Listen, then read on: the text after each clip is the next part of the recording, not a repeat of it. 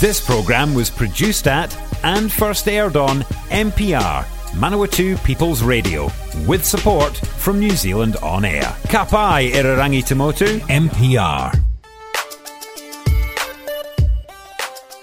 Morena no mai kiti korero. Welcome to the catch up on Manawatu People's Radio Te Reo Irarangi o na tangata o Manawatu. It is a Friday morning, and that can mean only one thing on the catch up. Uh, we invite uh, Mema o Parimata o Papaioea into the studio.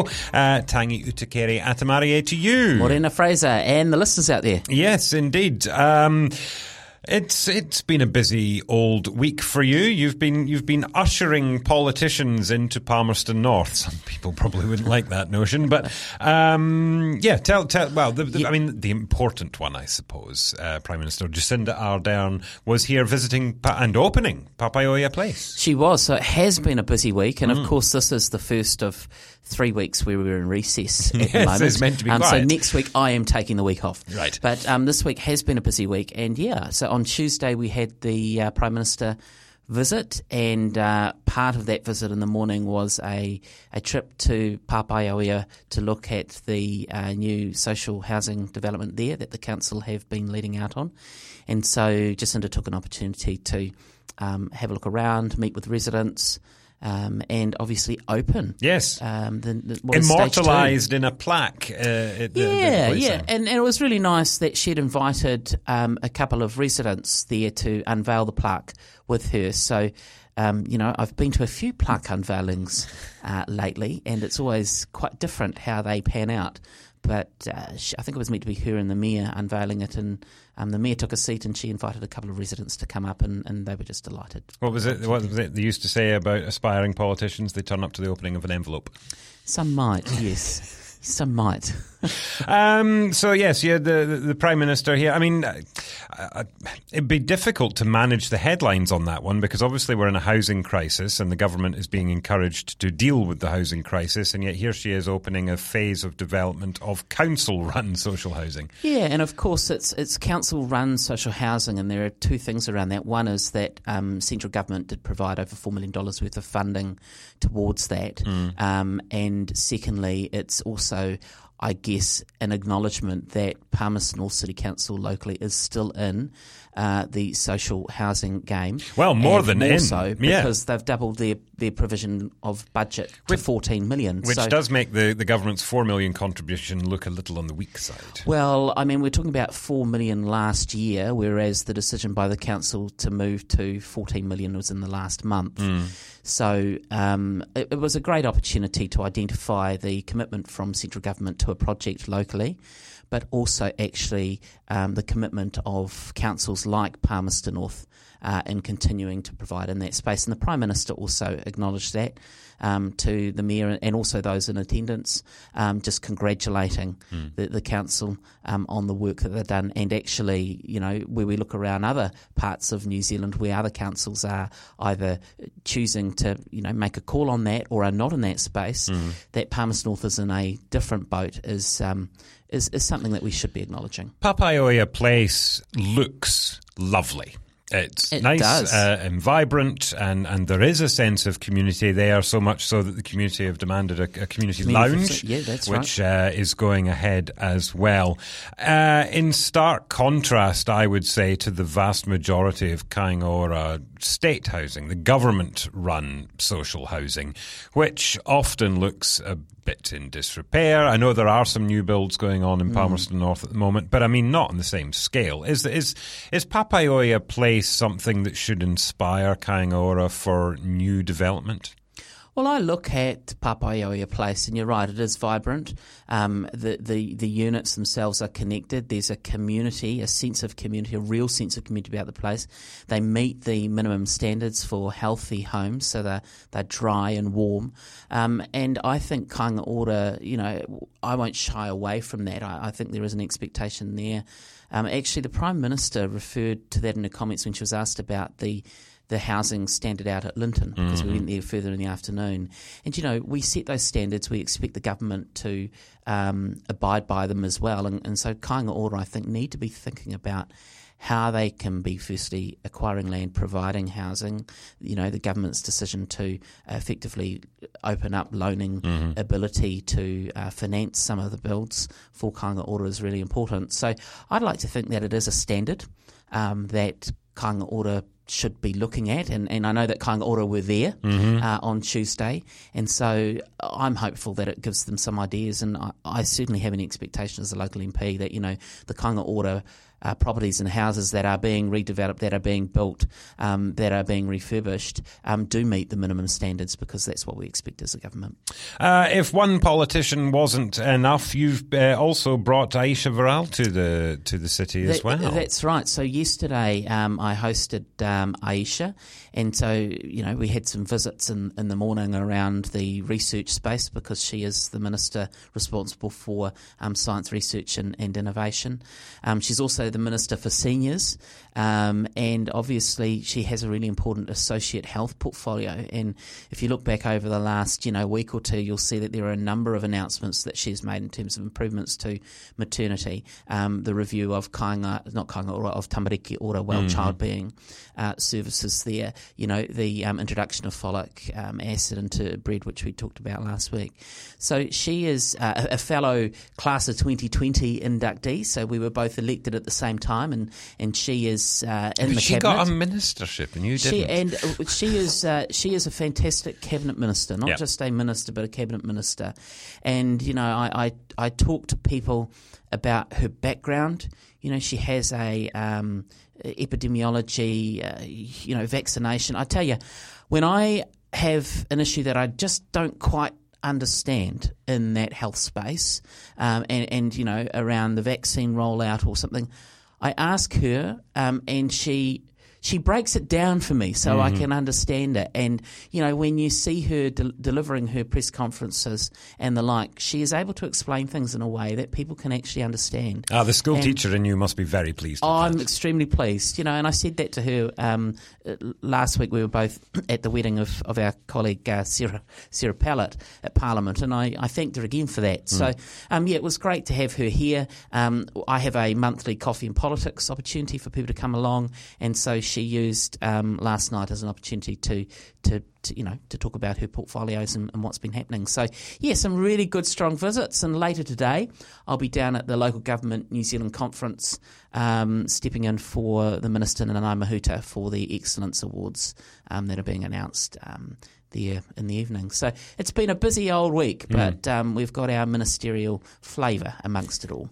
Uh, we are here with Tangi Utikere, Mema Oparimata for Papaioea uh, for the catch up. Remember, if you want to listen to this or previous editions of the catch up series, head to the website npr.nz forward slash show forward slash catch up. I'm going to try and be fair on, the, on this next one, Tangi, and put it down to. Um, uh, a, a, lack of not accountability, but maybe explanation. But I will say, and, and this is true of any government, whatever colour it might be in power at the time, if someone said to me, Fraser, did you hear that the government just gave $2.75 million to the mob? I would go, that doesn't sound right to me and maybe do a bit of research and as we and you can explain what the actual situation is but it is not as clear cut or as silly sounding as that. And yet not only are members of the public some of whom who are acquaintances of mine whom I respect greatly saying have you heard the government have get, given almost 3 million to the mob? The opposition continue to say that too as well. Uh, this must be frustrating It is frustrating. Um, and, you know, what I find immensely frustrating is the level of misinformation that's out there. And, and not just around the issue that you've just touched on, but even around the vaccine. And we've talked about that before. Mm. But, you know, the reality is that here in New Zealand, we have an issue when it comes to methamphetamine. Now, I've seen that in my former roles. You know, you know, others know that I've been involved in the criminal justice system. I've sat out at prisons, not just here, but around the district as well. I have seen the impact that methamphetamine have, not just on individuals, but on their whānau and the wider community. And so, what this government is focused on is addressing that issue. Um, and, you know, I hear of, well, it's direct money to the mob and, and all of these sort of conversations. This is, this is not an opportunity to finance criminal offending and activity. This well, actually, I mean, it's not going to the mob. It's going to a program that Yep. piloted uh, methamphetamine rehabilitation Right, and recovery program. This has been signed off by the police commissioner of Rotorua, I believe, or the, the, the regional inspector, whatever his job title is.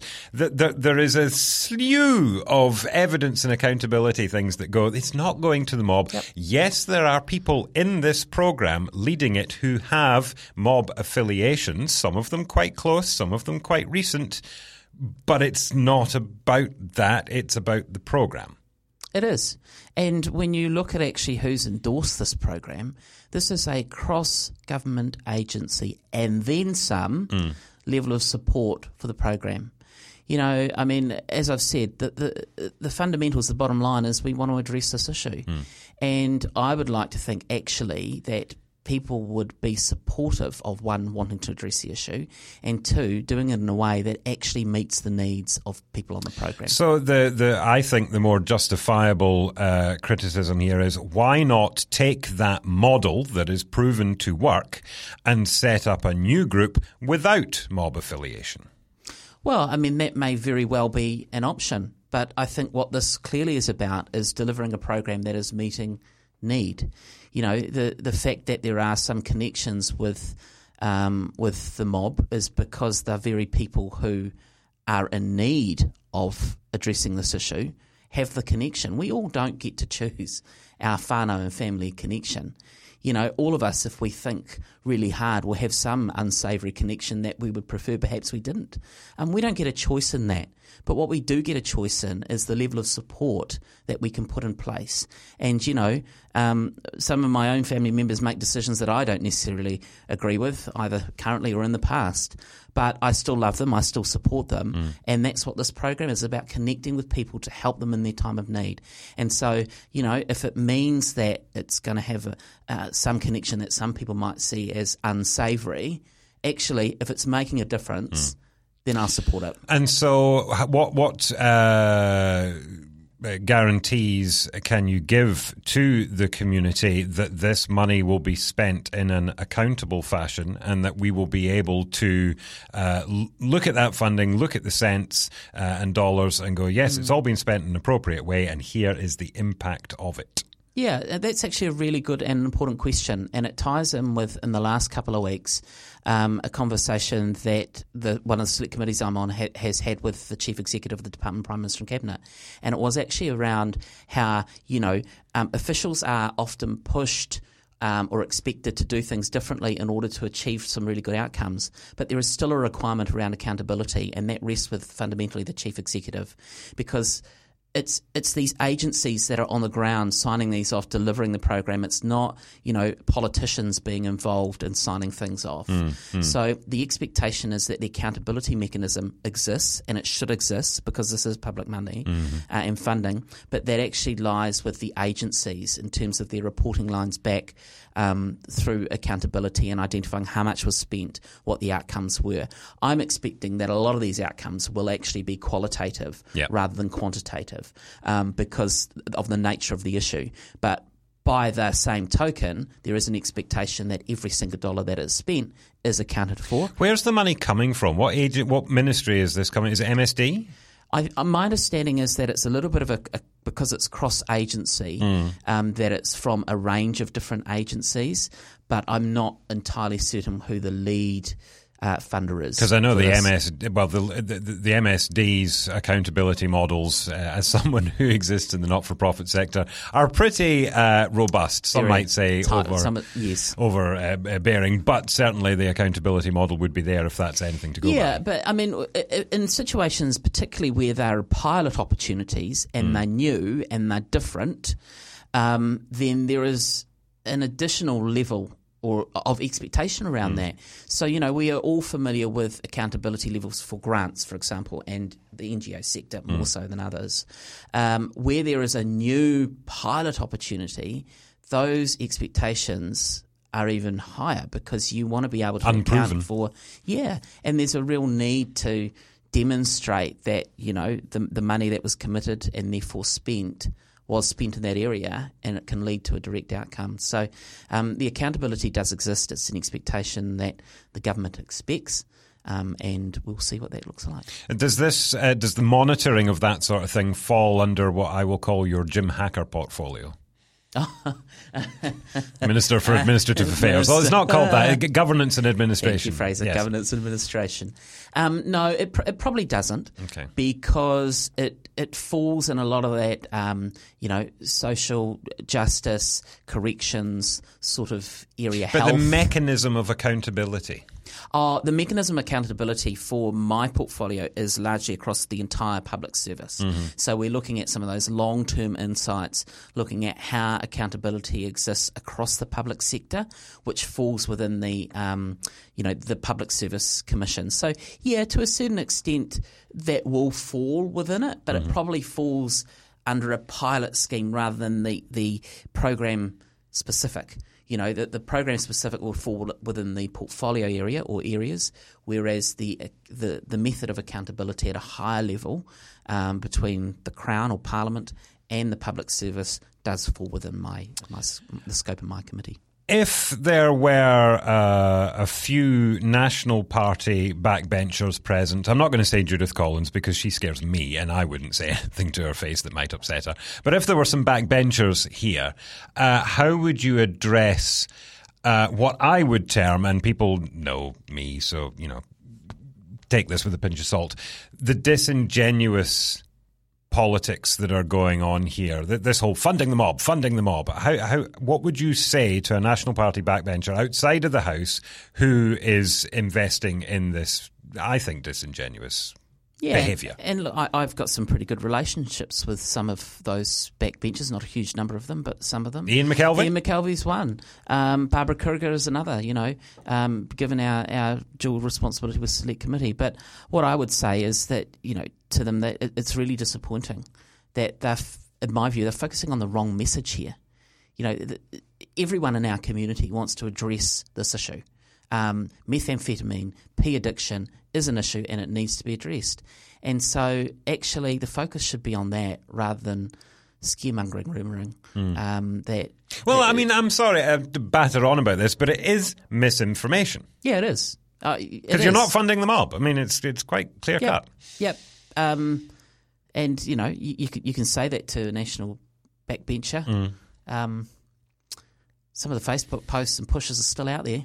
Well, we're hoping to get back in touch with Ian McKelvey. He's been uh, AWOL for a few weeks on the catch up, uh, but we are going to uh, start uh, those interviews again. So, with a bit of luck, we'll be able to get his uh, input on this. You are listening to the catch up on Manawatu People's Radio. Uh, if you'd like to listen to this or previous editions of the catch up series, head to the website npr.nz forward slash show forward slash catch up, talking there about the, the, the, disingenuous accusation that the, the government is funding the mob. something that I think the National National Party might have a bit more uh, legitimacy in pushing. Is this demand the debate campaign that they've uh, set up uh, right now, uh, largely in response to He Puapua, the report uh, on Indigenous affairs. This was as a result of UN stuff. People can find out more if they want. Uh, but they are, so the National Party are saying that Labour, the Labour led government, the Labour government, are bringing in a range of legislations that you didn't campaign on. Uh, that were not, you know, the, the, the, community and the population weren't really sort of consulted by way of election on these matters, but you're bringing them in through the back door anyway to try and realise the recommendations of He Puapua, which basically, um, well, actually, I think it should come in screaming through the front door. Um, but uh, I take the point on terms of not campaigning on these issues, and I'm reading from the National Party website. Um, Maori wards and local government, separate Maori health authority, education curriculum, water, land, infrastructure, all of these things uh, that have come in in favour, uh, well, they would say in favour of uh, tangata whenua. Um, we should have more debate about these. So they're demanding the debate. Uh, do you uh, stand by your actions and comments? I believe is the, the term that they use in the House in terms of this process. Look, I, I stand by the actions of the government. I stand by the actions of, of the Labour Party in wanting to address inequity in New Zealand and in our communities. And let's let's tackle some of those yes, that, that, you touch on. You know, let's start with Māori wards. Um, Māori wards was a decision that I am extremely familiar with, and actually had a student who came to visit me this week who wanted to interview and, and get my sort of thoughts on that. and was very happy to have the conversation with her. But you know, this is about actually putting that decision back in the hands of local decision makers. Mm-hmm. What is wrong with that? What is wrong with putting that decision back into the hands of local decision makers. Well, it didn't it sneak in through the back door when over 500 people marched in Manawatu a couple of a few weeks well, ago. And the local decision makers listened to their community and they made a decision. It is the only aspect of representational review that is subject to a binding poll. Not anymore. You know, well, what? Yeah, that, that's that's what prefaced mm. the government's um, action around that. So, absolutely, I stand by that government decision. What was the next one? Uh, separate Māori Health Authority. Oh, well, again, we've got an issue there where, you know, our Māori community, not just our Māori community, but our Pacifica community as well, um, our rural communities, actually, there is an equity there the current model that's in place is not delivering for our Māori communities. Mm. Be, and, and, and really the focus on a separate Māori health uh, authority that has autonomy over the, the funding and commissioning opportunities therein is actually about ensuring that whānau hapu iwi are able to receive healthcare and services in a way that meets their needs. I, get, I, I, I don't think anyone's going to dispute the the, the facts, the, the reasons that you're doing these yep. things. And I don't think even the National Party are making that the big focus of this. What they're saying is we need more debate, we need more co- uh, consultation, we need to see more alternatives and make sure that what we're doing is right. I do remember uh, speaking to Ian McKelvey, uh, MP for Um, and he was waiting for the bell as we spoke on the phone to go back into the House and vote on the Māori wards issue. And he was saying, obviously, there's an issue. I just feel this is being rushed through. We're not discussing this properly. I think it was put through under urgency, wasn't it, because of the time there restrictions? Was, yeah. So I think that's the focus. I mean, and we can still go through and justify all these uh, things with water, land, and infrastructure as well. But I think the point is the National Party don't feel there is enough debate, mm. consultation, discussion. Well, what I would say to that is that all of these decisions, you know, uh, the, the Māori wards one, you know, we, have we've, we've dealt with that. Um, but in terms of the Māori health, with uh, some of the land issues, and in terms of RMA reform as well, which was campaigned on, there is an absolute opportunity through the select committee process, not just for the opposition. Actually, the opposition have um, quite a fundamental role as, in part of as part of select committee process to be uh, teasing some of that stuff out. I mean, I reflect on the RMA reform that we're about to, well, we're currently embarking upon with an exposure draft out at the moment, where members of the opposition, I understand, have made it very clear that they want to work together to get some good legislation and some good law. So while on the one hand they accept that these issues um, are important and that we need to address them. On the other hand, they seem to want to stymie the, the progress that's being made. Mm. So I'm more interested and focused actually on engaging with our community, um, locally and abroad as well, around the country, um, on how we can actually make the laws that we're proposing better mm-hmm. so that actually the Māori Health Authority is able to do its job in a better way that connects with local communities. So is your response to the National Party that, you know, a lot of this discussion and, and consultation and, and building up the information to make a decision shouldn't be happening in the House. It should be happening in a select committee and around the country, and National need to be on board with that and make what happens in the House more of a formality in terms of the finer points and then passing it? No, not at all. I, I, I fundamentally believe that the role of an opposition is obviously to hold the government to account. And they have an opportunity to do that through the questions that they ask of ministers in the House. Um, I invite you know listeners and anyone to reflect on the type of questions that have been asked uh, by by members in the House, and whether that's actually wanting to get some good accountability answers, or whether it's around political point scoring. Mm. Um, so there is absolutely a role in the House, and and the House and the, the Parliament is, is supreme and sovereign in that sense. So no, I'm not suggesting that National just simply need to, you know, not hold their accountability or the role of the opposition um, as their guiding light uh, they will do what they need to do. But I'm focused actually on our side of the house, engaging with the community, being constructive, um, providing levels of accountability around rationales as to why we're we're progressing things in the way that we wish to, mm. um, but also acknowledging that they're subject to the scrutiny of Parliament and that there's a role for the opposition, but also a role for our community to uh, play as part of that scrutiny process. I wish I'd done a little bit more research before we started. I wonder what the real opposition are saying about this. Uh, David Seymour and the ACT Party. Um, have, have, they been vocal on this at all? And uh, have they picked a side on whether to demand the debate or just accept what's happening? Look, I mean, you know, the ACT Party play a role in opposition. I have to say that my observation is that they they seem to be quite a um, bet- between the two that they they're taking their role quite seriously. Um, you know, they they use the opportunity in the House uh, last week or the week before. All their questions were directed towards their leader about mm-hmm. one of his own private members' bill. Um, maybe there's an opportunity. I might get some questions about my private members bill. Um, but no, look, I, I, mean, you know, that's that's a matter for ACT. They, they've, yeah, that, that's a matter for them. Um, very quickly, we've got a couple of minutes left. I saw that it's not Stuff's best headline, I have to say. Uh, MP pumps for bigger picture consideration of Three Waters reform. This kind of ties into what we've been talking about as well with the, the, the water and, and, the infrastructure. Yeah, um, yeah just basically you standing by this new model that the, the government is proposing. The, the, the four authorities, the South Island largely being one authority, but that mm. you know that's across every sort of agency at the moment.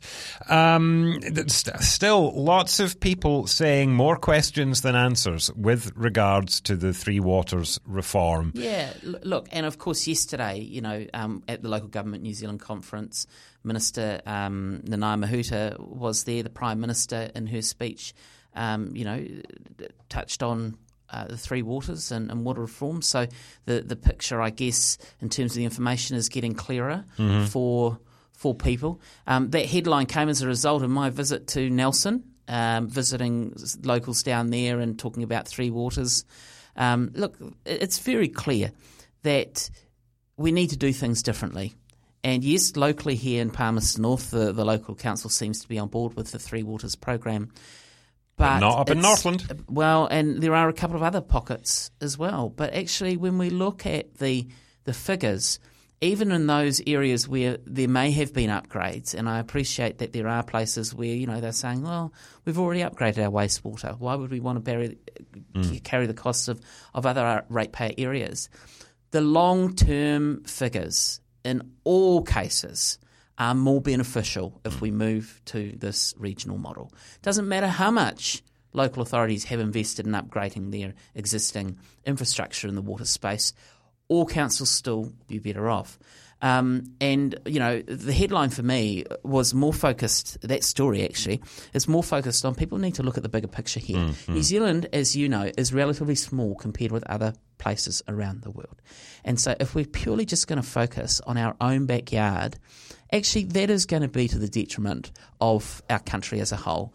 Um, and we all were really disappointed where deaths resulted out of Havelock North. Mm-hmm well, if things don't change and there isn't a minimum standard, not just for drinking water standards, but in terms of what we do with our stormwater, how we treat and discharge um, and dispose of our wastewater, then we're not going to get to that place where we all want to be. There we go. Tangi Utikere Memo Parimata o Papaioea. Thank you for joining us on the catch up this morning. Thank you. And I won't be talking with you next week no. because I am actually going to take a week off. So um, am I. And there you go. So um, the last week of the school holidays. There we go. Uh, if you want to listen to this or previous editions of the Catch Up series, head to the website npr.nz forward slash show forward slash catch up. Support this show and others like it by giving a donation. For more information, go to www.npr.nz forward slash donate.